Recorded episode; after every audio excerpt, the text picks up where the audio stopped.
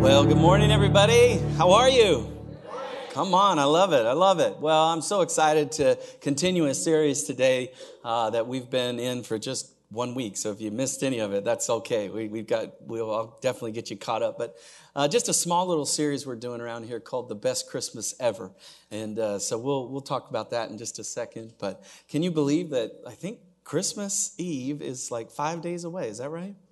Five days. Some of you are sweating because you haven't got what you're supposed to get. You've procrastinated to the point that you know it's it's it's not here yet. Some of you ordered on on Amazon and didn't realize that they don't ship things on time anymore.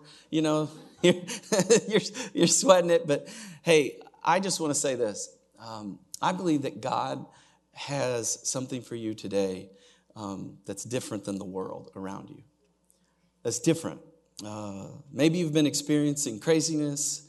Maybe you've been experiencing uh, challenges, distractions, uh, chaos. Come on, any of us? Uh, but I, I, just believe that God has something for each one of us. And my heart today is that we would just open ourselves up to just simply receive anything that God has for us. And so, what I want to do just for a second is I just want to pray for you. Okay, I want to pray for all of us as we as we step into this time of digging into God's Word. Let's do that, Jesus in the quietness and the stillness of this moment, we ask, we really cry out to you and say, Lord, would you speak? We need to hear from you. We need to hear a word from you. We need, our, we need something that's going to help us because we want to be better. We want to experience all that you have for us, Jesus. We just invite your Holy Spirit into this place. If you're here today and you want to hear from God, just simply say to the Lord, Lord, I want to hear from you. I'm open, I'm ready, my spirit is available. In Jesus' name, amen. Amen. Well, I am excited to tell you that we're we, two weeks ago we received a legacy offering, and if you don't know what that is, legacy offering is basically we receive this offering, it goes in the bank because uh, someday as a church we want to buy a new home, and so that's where that money goes. And and I'm I'm excited to tell you that over the last week we've seen another uh, couple thousand come in, and so right now I think we're hovering a little under twenty three thousand dollars that's come in. Come on to go to legacy. Yes, yes, yes. It's so good. And so if you haven't had a chance to give to that, if you'd like to, there's still opportunity. Just go online and click the button that says legacy underneath your giving, or you can even write that on your check or whatever. But, but I just want to say thank you to all of you that are giving uh, to that. And I believe that God is going to honor that. He's going to receive it, and that we're going to be able to do greater things as a church in the future as we prepare ourselves just to simply see what God's going to do. All right? All right. So here's the question I have for you as we start this series, uh, start the second part of this series, The Best Christian Christmas ever. Uh, and it's this Do you ever feel like, come on, do you ever feel like uh, peace and joy leave your body at Christmas? you ever felt that way? Now, now I know some of you like you're just full of it. It's all you know, like in so many ways. You know, no, you're just full of it. You know, you're full of peace and you're full of joy, and it never leaves your body. You've always got it. But one of the things I've found is that during a season where we've set aside time to say, God, you're number one. We want to see your Son. We want to look at Him above all things. That that the enemy is busy. And so what that means is, is that all that stuff that's going on around you is designed to keep you from experiencing the peace and the joy that Jesus wants you to experience in this season. That's, that's what I believe. I believe the enemy wants to kill, steal, and destroy everything that God wants to give you. And so, so, so I think it's reasonable to say that at this season, at this time, at this kind of focused moment in time, that the enemy is busy trying to steal our peace is trying to steal our joy.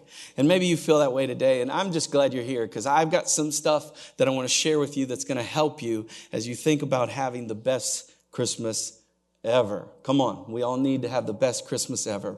Well, last week I talked a little bit about Luke chapter 15. And uh, if you don't know what that passage of scripture is about, it, it, you've probably heard a little bit of the story. And that is that there was this younger son that was lost, the prodigal son. And that's where you find that story. But, but one of the things I did is I focused in on the older brother in the story. And I looked at the older brother and I examined the older brother's uh, relationship to his father and, and to his younger brother and how that all went down. And the thing that I kind of teased out of that story is that and this is really important you get this, is that we can do everything right and still be lost.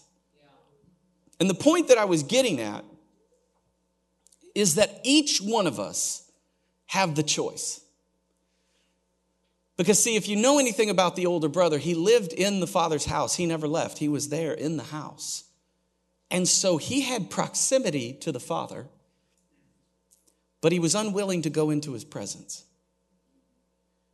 And what I talked about is that at Christmas time, often we can have proximity, like we know about God, we hear about God, we go to church, we, you know, we're, we're, we're kind of around it, but we don't always go into his presence. And when we don't go into his presence, when we don't watch our pace, what happens is all of the joy, all of the peace, all of the, the goodness of Christmas begins to just kind of dissipate. It starts to leak out of our body. Like some of us, you know, maybe you've got just one leak, but some of you have got three or four, and it's leaking and leaking and leaking.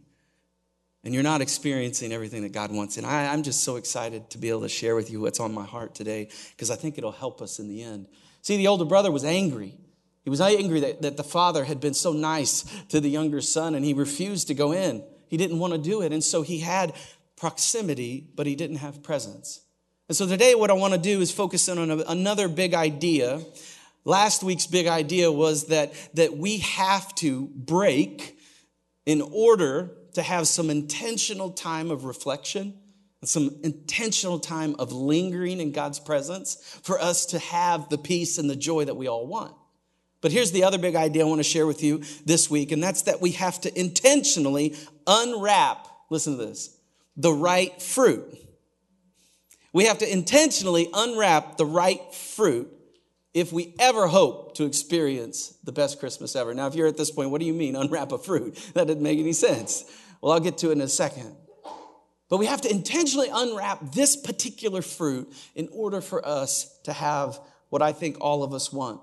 See, I want to read something to you out of Galatians chapter 5. See, Paul was writing to the church in Galatia, and, and, he, and he wrote this in, in chapter 5, verses 22 through 23. Listen to these words. This is what Paul tells us. He says, But the Holy Spirit produces this kind of what? Let me say it again. You guys awake? All right, let's, let's try it again, everybody. Here we go. But the Holy Spirit produces this kind of what? There it is. This kind of fruit in our lives. Look at this. And maybe you've sung songs about it as a kid. Here it is love, joy, peace, patience, kindness, goodness, faithfulness, gentleness, and what is it? Self control. Self control. Now, we, we know this. Maybe you've memorized it. Maybe you've sung it. Maybe it's new to you.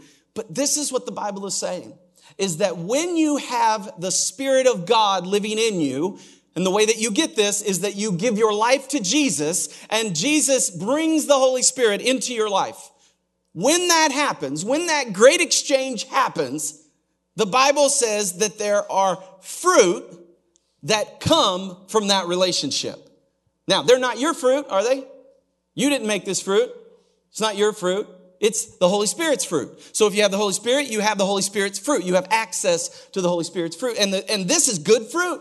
Because all of us want some love. All of us want joy. All of us want peace, patience, kindness, goodness, faithfulness, gentleness, and self-control. All of us want that, don't we? Well, some of us don't. We're, we're like, I don't know about the self-control part. I, I kind of like living loose. And so, so we look at that and we think, oh, I need that in my life. And the Bible says that when you have the Spirit, you have access to those fruits in your life. So if you don't have patience today, if you don't have patience today, some of you got impatient this week. Perhaps you yelled at someone. Perhaps you got a little cantankerous with a person at a store. You know what I'm talking about when things don't go your way, when it doesn't happen just like this. Do you know I have been waiting for five minutes? I mean, some of you, like some of you look at the microwave and you're like, you come on. I'm just telling you, if you're at the microwave and you're doing that, you got an issue, friend. See, see, we, we, we want it, but, but, but we don't always experience it. And I just think that the pressure of Christmas sometimes takes it all out of us. And the enemy wants to take it from us and take it because not only does it harm us, but it harms people around us. Because he wants people to experience the joy of Christmas through his people.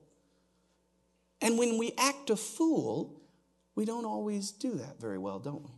I just think it's true. And so, so when we have the Spirit, we have access to the fruits. And, and, and so how do we continue in this? Well, I think first of all, this is, this is something I touched on last week, is that it, is we have to remain rooted in the things of God. Like when everything else around you is going nutty, you have to remain rooted. What does that look like? Well, you've got to do those things that get you closer to Jesus. I'll just call it this way. Like just call it time in. You've got to have some time in every day.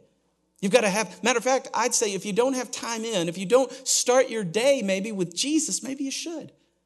Maybe you should just say, you know what? I'm going to put him first of the morning and realize that if I put him first, he'll bless the rest of my day. Because that's what he does. So, and, and I know, so I'm not picking on you night people, because I know some of you, like, I got to go do the night, pastors. And fine, do the night, just add the morning. You're like, are you saying I got to do two? Yeah, it's okay. Now, is it really that big a deal? You could just cut out one Netflix. Is that how you say that? one Netflix? I guess one show on Netflix. so good. One Hulu. So we just cut out one, and, and then you have just another, another hour that you didn't have before. There's all kinds of things we can do to readjust so that we can have some time in with Jesus. But if I'm just telling you, if you don't get rooted, you're in trouble.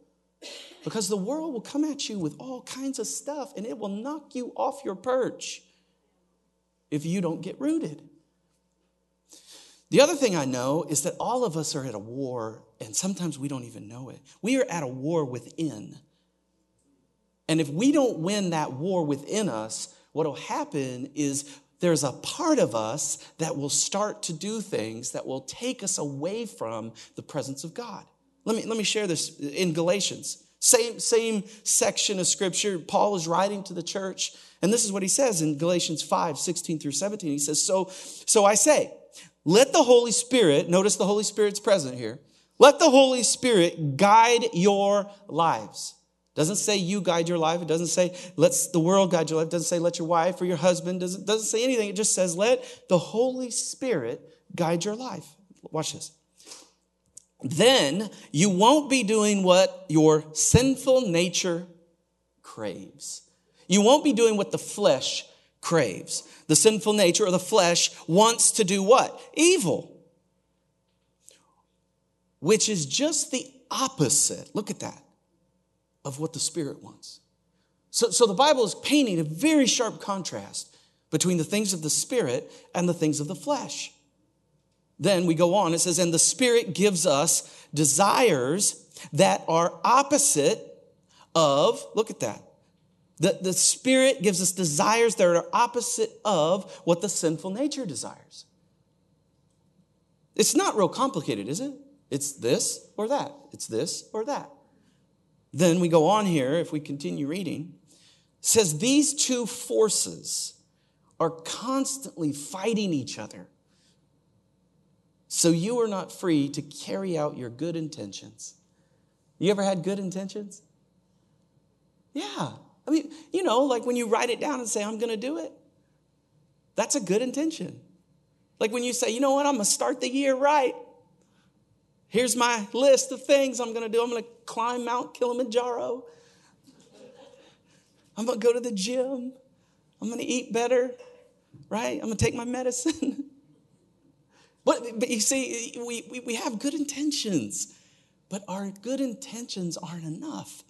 Because, see, if you don't have power connected to the intention, and if you don't have self control connected to the intention, what happens is your good intentions are at war with the part of you that doesn't want to honor God, the part of you that wants to rebel against God. And when you fuel that, that wins. And any little bitty inch of that that you give creates a problem. It creates a tension. It creates an opportunity, an openness that eventually can come at you at such a powerful level that you will not be able to fight it off in that moment. And so, what I'm asking you to do is not just get rooted, I'm asking you to win the inner world. You've got to win this war that's inside of you, this, this tension between the flesh and the spirit. You've got to win in this area. And the thing that I figured out is the only way I know to win outside of just simply the power of the Holy Spirit in my life as I participate in that relationship because the Holy Spirit is the one that gives me the power I need. And I don't know if that makes sense to you. I, I hope it does, but let me, let me explain it just real quick. When you say yes to Jesus, if you've given your life to Christ, the Bible says that the Holy Spirit comes into your life. And when the Holy Spirit comes into your life, you know what happens? You get what you need to live out the life that you can't live without Him. And so the Holy Spirit comes into your life, and now you have the power and the presence and everything that you need to begin this process of becoming more like God, of becoming more like Jesus. And so what happens is the Holy Spirit does that and gives us what we need to fight off what? The flesh, to actually win the war. Matter of fact, when you wake up every day, you're not trying to win the war, you're simply fighting from victory already. Like you're not fighting from a losing position. Like your hand is good. You've got all kings, if you know what I mean. Some of you poker players out there. You're doing fine because you've started from victory.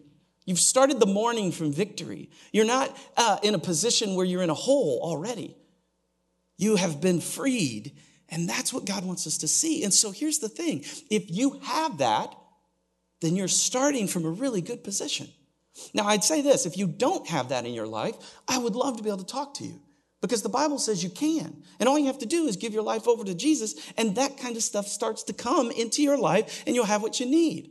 But if you do have Christ today and you feel like the, the peace and the joy is leaving your body at times, I just want to say to you, I want to remind you again that you don't have to live that way. That you actually can move towards the power of God and do something. You've got to unwrap this fruit. Now, I'm not asking you to unwrap love. I'm not asking you to unwrap joy or peace either. And you're like, well, if I don't unwrap joy or peace, how am I going to get joy or peace? Well, I think this is true. Is we have to unwrap self-control. Because see, when you unwrap self-control fueled by the power of the Holy Spirit, all of those fruits that are existing that we just read come into your life. Do you see why self control is so important? See, you have to begin to unwrap this fruit in your life in order to experience peace, joy, patience, kindness, goodness. See, when you get this right, powered and fueled by the Holy Spirit, all of that stuff starts to come to pass. You literally don't have to take a pill to get joy. You literally don't have to do that to make that happen in your life because it will come to pass simply by the very presence of the Holy Spirit in your life and you saying no to the world and creating space for God those things will come to pass. I believe that. I know that there are people in this church that believe that. But how in the world do we do that? What do we need to do to make sure that we are applying this fruit of self control? See, in order to have the best Christmas ever, we've got to figure this out. We've got to go ahead and unwrap that fruit of self control and take a bite. And when we do, these things will come to pass. And matter of fact, in the same passage of scripture in Galatians chapter 5, Paul tells us this. He says, if you don't do that, if you don't war against the flesh, if you don't take self control as a fruit of the Spirit, what will happen is this, and this is a horrible picture. So he paints this picture in Galatians 5 19 through 21, and I'll read out of the message to just give it a little bit of spice for you. But listen to this. It is obvious what kind of life develops out of trying to get your own way all the time. Now, he's saying that that's what it means to be a person of the flesh. Do you, you get it? Like you're self focused, you're trying to get whatever you want, whatever makes you feel good, right? And so he says, he says, so, so this is what comes from a life that's just always trying to get their own way.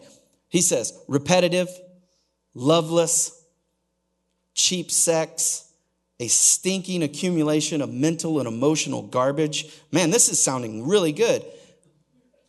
Frenzied and joyless grabs for happiness, trinket gods, magic show religion, paranoid loneliness. Anybody want some of that? Cutthroat competition, all consuming yet never satisfied once, a brutal temper, an impotence of love or to be loved, divided homes and divided lives, small minded and lopsided pursuits, a vicious habit of depersonalizing everyone into a rival, uncontrolled and uncontrollable addictions, ugly parodies of community. And then Paul's like, and I could go on. He's like, this isn't even a, an exhaustive list.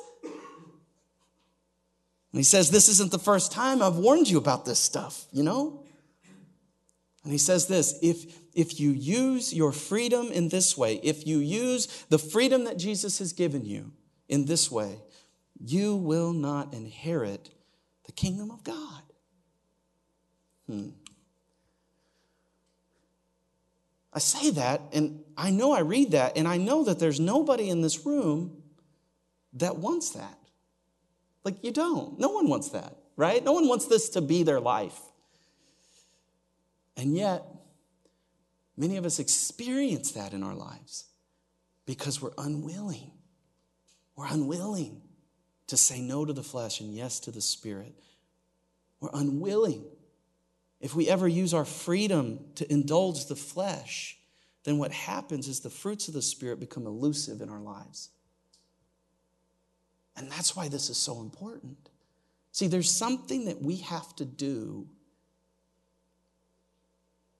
There's something that each one of us have to do in order to have the best Christmas ever. And it all comes down to How's our relationship with God? And am I willing to say no to the flesh? Am I willing to live a life of self control before God? Now, you being self controlled does not save you. It's important you understand that. So just because you try harder doesn't mean you're going to be saved. The only way you're going to be saved is if you accept Jesus as your Savior and Lord and, and enter into that relationship. And the good news is, is when you do that, the free gift that He gives you is the power of the Holy Spirit in your life. And so as you receive that, you then can move out from a place of victory in order to win the battle, in order to, to walk into the challenges that you face. I mean, I think that's really good news to know that you can do that in order to be able to experience the life. And so here's the question I have for you do you ever feel like peace and joy? Let's just let's just step back from Christmas. Do you ever feel like peace and joy is leaving your body on a regular basis? Forget Christmas for a second. Forget Christmas at this season. Just, just, just apply it to your life. I say, Am I experiencing peace and joy? And if I'm not, then what should I do about it? So I've got two thoughts. Keeping your peace right now. How do we keep our peace? Here's number one, and this is the best one I know. Watch this. Is that we have to watch out for distractions. Come on. Any of you felt distracted this week? Any of you felt like something was getting in the way of your happiness or your joy? Matter of fact, the person might be sitting next to you that individual has been stealing your joy and your peace. And you know what I'm talking about. Because isn't that what we do? We blame other people for our misery. You realize that that person has no control over your misery. This is a hard teaching, isn't it?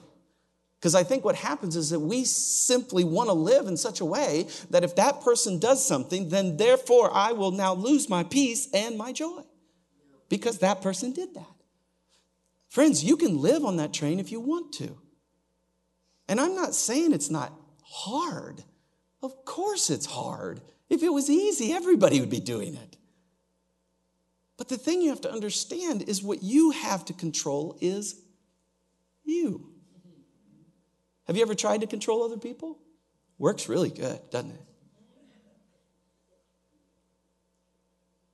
It doesn't work. And yet we do it all the time, don't we? And some of you are more control freaks than others.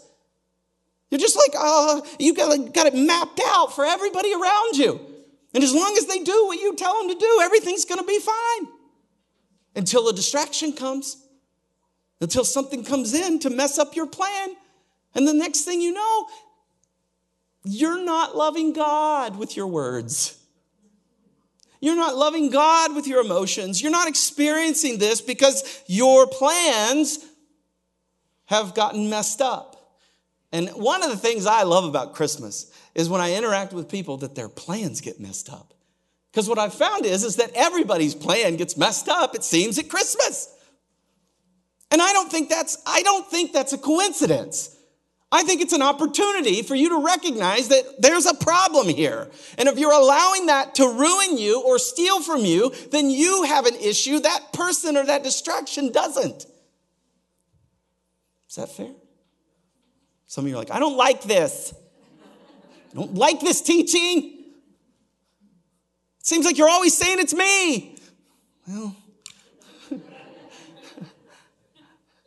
at least somebody's saying it to you. Because the world wants to tell you it's somebody else. The world wants to tell you that everything bad happening is somebody else's deal. And you're not a part of it whatsoever. You're good and everybody else is bad. Do you see the problem with that? And so, so these distractions come. And so my heart is if you want to watch and keep peace in your life, you have to be self-controlled around distractions that come because the enemy, he is lining them up right now. You are going to walk out of this building today and there is a line of distractions coming into your life. It's like a little assembly line of little rubber duckies. And those rubber duckies are distractions and they're just coming at you. And they're eventually going to show up in your pool. Aren't these illustrations and analogies amazing? rubber duckies. But they're just lined up, guys. They're lined up. And what are you going to do when they show up? Are you going to let them sink you? What are you going to do? Here, I want to I read something to you. And, and, and this is really powerful. In, in 1 Thessalonians 2.18, listen to this. Paul is writing to the church, and he's talking to them about him and his desire to come see them, okay? Watch this. It says, we wanted very much to come to you, and I, Paul, tried again and again. But watch this. It says, but Satan prevented us from coming. He prevented Paul. Now, now why is that important? I want to look at this word prevented. Because, see, in the Greek, this word literally has this sense of to cut a ditch in front of you. So, you know, you're walking, walking forward, having a great day. It's Christmas, everybody's having a great time. And then all of a sudden, Satan shows up and cuts a ditch in front of you. And you have a choice at that point. What do you do with that ditch? What do you do with the ditch? Do you build a bridge? Do you go around? What is it? Do you just sit there and look at it and say, Why did you show up in my life? What do you do? And that's what I'm talking about is that there will be ditches that get cut in your life. And the question is, is what are you going to do about it? What are you going to do when that shows up? I always like to call these rodeo clowns. Remember, you know what rodeo, any of y'all like rodeo? Anybody? Am I the only one? I'm from Oklahoma, relax.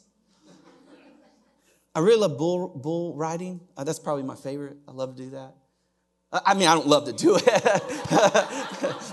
uh, I mean, I've done it before uh, on a mechanical bull, and I just want to say I was pretty good. I paid a price, though. Oh, it hurts. But these, these guys, you know, they ride, and, but you know, the rodeo clowns, if you've ever seen them, they're there to create a distraction, yes? So that the bull rider doesn't get mauled. And see, that's what the enemy is doing. He's a rodeo clown. He shows up in your life and he's trying to create a distraction.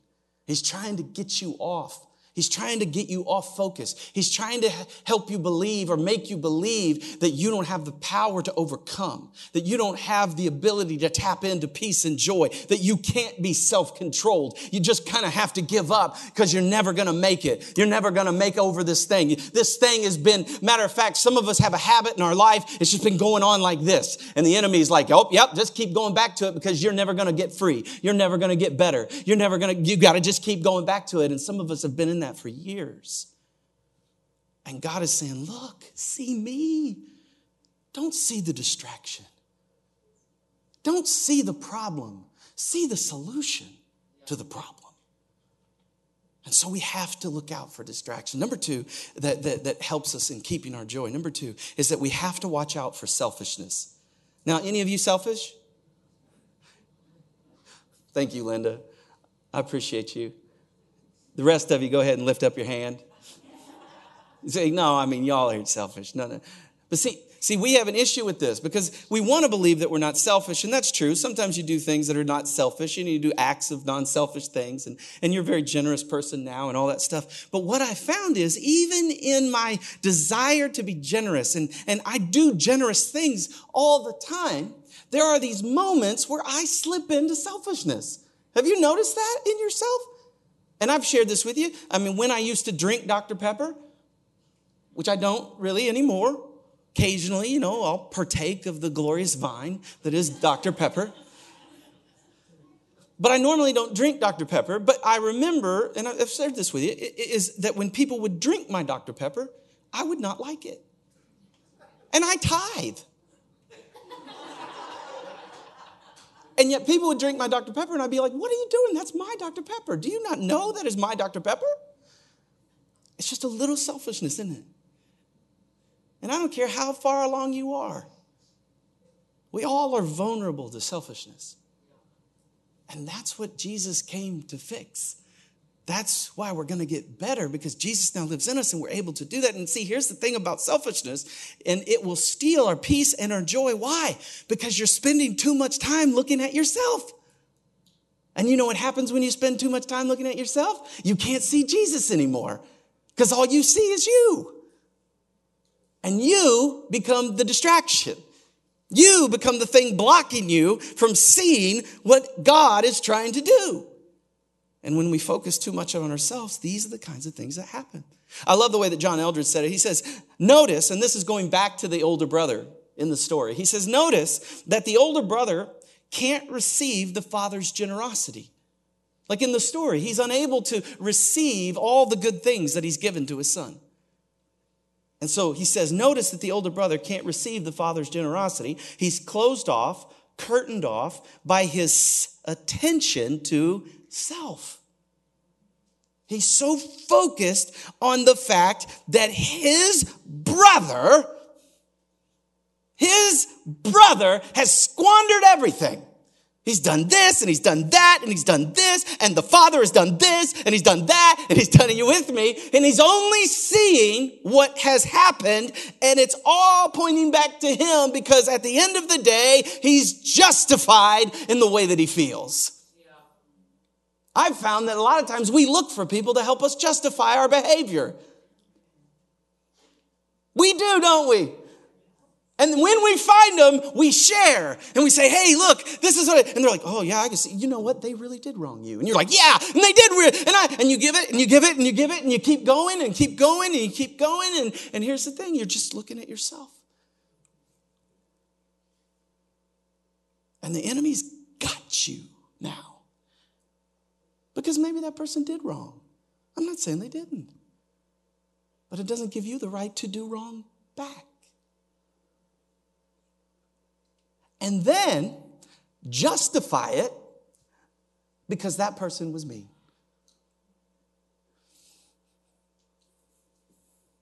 Can you guys relate? I've been pastoring long enough, I know you can. Guys, we do it all the time. We're looking to justify our behavior, even though our behavior doesn't line up with Scripture. And the reason we do it is we're so focused on ourselves and we're not seeing Jesus. We're so focused on what we want. We're so focused on being right. We're so focused on making sure that that person pays. But isn't it so messed up that we live that way? Because if you think about it, you would never want that to be applied to you. It's always justice for them. It's never mercy. But you always want mercy and not justice. Do you see what I'm getting at? See, that's what Jesus did. As he flips the script and he, and he does things that are completely different than the way you function. Is that we don't forgive because that person deserves it. we forgive because Jesus forgave us. The Bible says, while we were yet sinners, Christ died for us. In other words, in our state of sin, He came and gave His life for you and for me, not because of anything I did, but because of what He wanted to do in order to set me free. And so don't ever try to justify your behavior. Just simply surrender it to God and say, Lord, I'm in a prison and I've created it myself, I think. But I'm not going to live there anymore today. Lord, I'm giving it to you. I'm gonna, a matter of fact, I'm taking back my peace. I'm taking back my joy. I'm not gonna let these distractions get to me. I'm not gonna be self focused anymore. I'm giving it to you. And at Christmas time, I'm coming in and I'm gonna experience all that God wants me to experience. Come on, who doesn't want that? Listen to this in Hebrews chapter 13, 15 through 16. I love this. Therefore, the writer of Hebrews, as he gets to the end of the book, if you've ever read Hebrews 13 is close to the end, and, and, and he's, he's like hammering it. He's like, okay, if all these things are true, if everything I've talked about in the, the first 12 chapters are true, then you've got to see this, right? So he, he starts hammering it, and he's, and it's so practical. He says, therefore, let us offer through Jesus a what? Continual sacrifice of praise to God. Now, why do we do that? Because Jesus has done everything for us. We don't offer a continual praise of thanksgiving to God because life is good. We don't do it because I'm feeling good today. It doesn't do it because I had a good workout today. It doesn't, do, no, it's because Jesus did everything for me. And the only reasonable response for any of us is to live a life of sacrificial thanksgiving and praise to God. And let, let, let, let that's good, that's good. But here's the thing. Here's the thing. If you will do that, if you will wake up every day and say, glory to God, hallelujah, right? You just say that. Right? I want all of you, I'm going to start filming it and putting it online. You know, go Facebook Live on the thing. Every morning you get up, just so, glory to God, hallelujah, right? People think you're nuts. but what'll happen is it'll shake it off of you. Praise always shakes it off. If you will live a life of praise, when you're feeling angry and hurt and sad and have all kinds of stuff coming at you, start to praise Him. Because when you start to praise Him, it will train your spirit to get stronger. And when your spirit is stronger, then your mind and your body have to get in line. And all those feelings and emotions that are destroying you right now become subjected to the Spirit. If you'll begin to just cry out to him. God, thank you for today. Thank you that I didn't wake up in a ditch. If you woke up in a ditch, say, God, thank you. I'm not in the water somewhere. Find something and praise him. Just glorify his name. I love that. And he says, let's offer to Jesus this continual sacrifice of praise to God. Why? Because he's good, because he's done everything. And he says, proclaiming our allegiance to his name. Jesus, I love you. Oh, God, I'm so thankful that you put breath in my lungs this morning. God, I give you glory and honor that I'm not sick today. Father, thank you that my kids love you. Thank you, you know, you, you, right? You just, Jesus, thank you. Thank you, Lord. And if you have trouble finding anything to thank Him about, then you spend some concerted effort to find three or four that you can lift up and do it over and over and over again. And what you're doing is telling your spirit what to do, and your spirit then tells everything else what to do. So good. Pastor, that's really good. And then in verse 16, watch this. He says, And don't forget what? To do good and to share with those in need. See the selfishness part? Don't get focused on yourself. Don't, don't, don't just be looking at yourself. Encourage yourself in the Lord, yes, but make sure you start to turn it out. Because the moment you start to turn it out, the next thing you know, God shows up as you start to share with those in need. If you start to look at the needs of those around you, you stop looking at yourself. And this is what he says He says, These are the sacrifices that please God.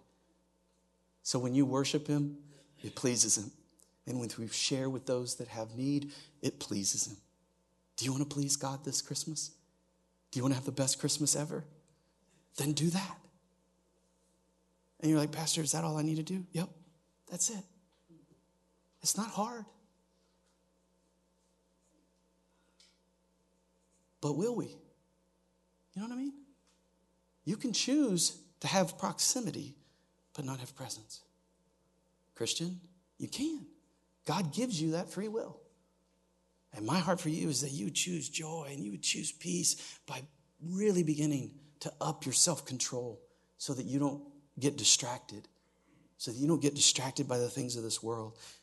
And as I get close to ending, I'll share these final thoughts with you. I think it's important that we create some space to serve other people. You know, just create some space in your life. And I'll ask you these questions, just a couple simple things. Who in your life right now needs your time? Who needs some of your time right now? You could serve them, love them, encourage them. Who's somebody that needs your skill, your talent? Right now, who, who can you help with your skill or your talent? Who's somebody that needs your treasure? Maybe they're in need. Maybe they can't pay their bill. I, I don't know. Who is somebody that you can help with your treasure? And then finally, who's somebody in your life, in your family, in your friendships, and at work or wherever that needs your testimony? Because some of you have been through it this year, and God has been faithful to you, and you haven't said a word. And there are people that need to hear your testimony. So create some space to share. So I don't know what it is for you, but choose to, to do that. And then finally, create some space to celebrate God and others. Come on, I've already talked about worship. I don't have to spend much time on that. But you celebrate God. Do the things that you need to do to make sure you're focused on celebrating God. And then finally, here's the other thing, and I'm going to free some of you today. Some of you are trapped up in some bondage around jealousy and envy in certain relationships. And this is what I know if you'll begin to celebrate that other person's accomplishments, you will be free. Because jealousy and envy will destroy you. But if you celebrate the person that is bothering you, you will find that it's a road to freedom. So start celebrating somebody that you're angry with. Start celebrating somebody's accomplishments that you're mad at. Matter of fact, here, I'll go a step further. Sow some seeds into their life. Like literally, send them some money, write them a check, sow some good seed, and see what God will do. Because, see, don't we know this in the Bible? If you sow seed, right? You'll have a return. If you sow anger, well, guess what kind of return you get? Anger. You sow bitterness? Bitterness. You sow jealousy? Jealousy. You sow love? Love. You sow generosity? You sow peace? You sow. You, you with me? It's a very simple principle. And so create some space to honor God and create some space to celebrate God and celebrate some people. And when you do that, I believe you'll have the best Christmas ever. And that's what God wants for each one of us. Let me close with this last passage of scripture. In Hebrews 13, same, same chapter. He's going after it, same chapter. Verses 5 through 6, he says this. He says, Let your conduct be without covetousness. In other words, don't be jealous of people. Don't be jealous of what other people have. Don't compare yourself to those people. Don't worry about those things. He says this. He goes on, he says, Be what? Content. Do you know our world is designed to make you miscontent or uncontent or however you say that? That's how the world is designed. Everything is stacked against you. Every ad, every marketing ploy, everything on Facebook, every algorithm that some robot is programmed to, to feed you, it's all designed to make you feel what? A lack of contentment. Because if it can get you to that place, guess what? You think you have need. And the moment you have need is the moment you buy what they're selling. Friends, you got to get out of the matrix. You got to start thinking. You got to start looking around and saying, you know what, you're right. Everybody's losing their minds. And I'm a part of it because I've allowed these things into my life. Because I haven't been self controlled. I haven't guarded my mind and my heart. And now I, I, I'm not content anymore. I'm not happy. I'm not at peace with what God's given me. And I'm only focusing on what I don't have. And I heard a very wise woman say one time, she said, Everybody wants what I have, but nobody's willing to do what I've done to get it.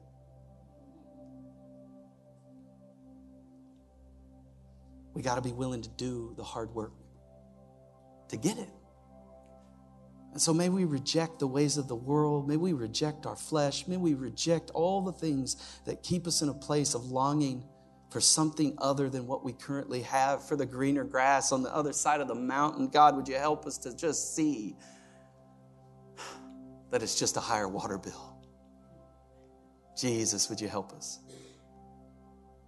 He says, Be content with such things that you have. And then he says this He says, For he himself has said, Listen to this. Oh, friends, you've got to hear this. Listen to this. He says,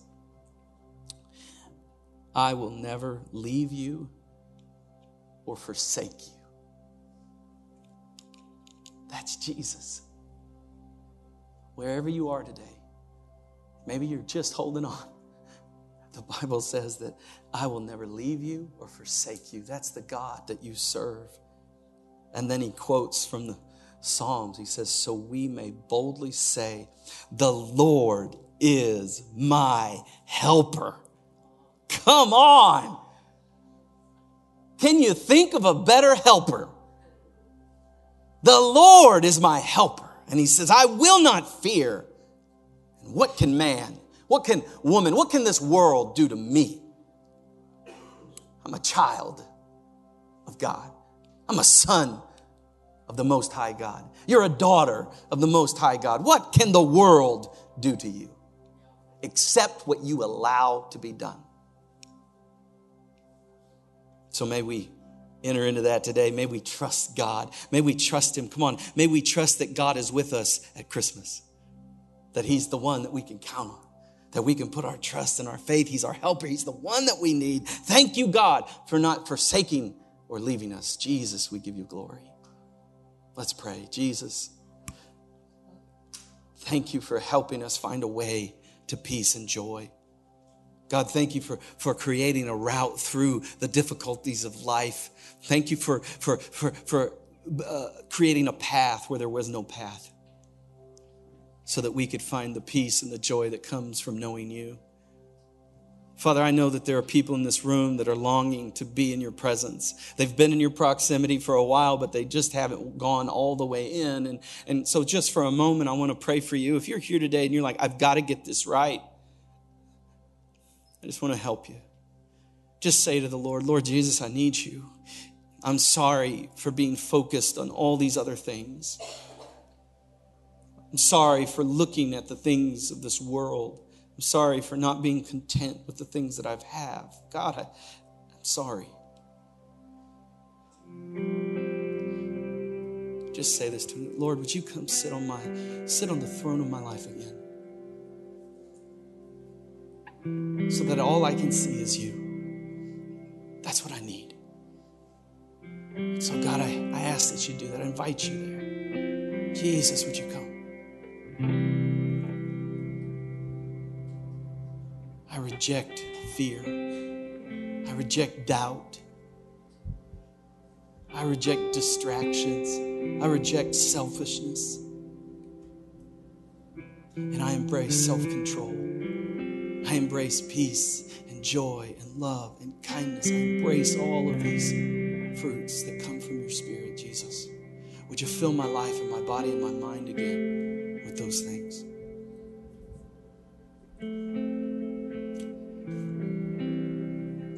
Perhaps you're here today and you would have to honestly admit that as I was talking, you know that you know that the relationship with Jesus is not where it needs to be. Perhaps it never was. But I can tell you this, friend if you don't start there, these other things won't come to pass. So, what I want to do for just a moment is give you an opportunity to pray. The Bible says that if you'll confess with your mouth and believe in your heart that Jesus is who he says he is, that he's done all the things that he says he's done, if you'll do that, he will literally come into your life and save you and restore you back to a God that loves you. And he will fill you with the power you need. And so, what I want to do for just a moment, if you're here today and you're like, I've got to get this right, I want to offer a prayer. And if this is you, if you'd like to have this as well, if you'd like to pray this prayer with me, what I'd like for you to do, just as a way for me to see and, and know that it's you, with heads bowed and eyes closed, I'm not asking people to look around. I just want to see your hand. And so, on the count of three, I just love for you to put your hand up and let me know that this is something you'd like. And so, right now, on the count of three, if it's you, just go ahead and raise up your hand right now, okay? One, two, three. Just go, go ahead. I see your hands. Good, good. Anybody else? This is your day. Don't wait. Good, good. Awesome. You can put your hands down, church. Let's all pray together. Nobody's praying alone in here, right? We're all going to pray together. And so I'd encourage you, if you raised your hand or you wanted to raise your hand, if you just repeat this with me Lord Jesus, I need a Savior. Will you be my Savior? Will you be my Lord? I surrender my life to you. Will you fill me with your spirit? Will you change me from the inside out? Would you give me peace and joy? I choose this day to follow you. In Jesus' name. Amen. Amen. Can we celebrate those that are making decisions? Come on, it's so good.